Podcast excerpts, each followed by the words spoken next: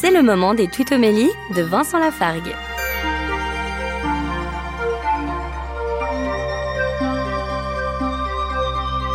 Dans l'évangile de Matthieu, au chapitre 9, Jésus dit, verset 13, Je ne suis pas venu appeler des justes, mais des pécheurs.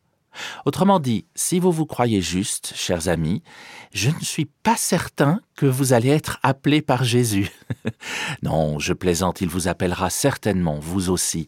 Mais non pas parce que vous êtes juste, mais précisément parce que, comme moi, vous êtes pécheurs.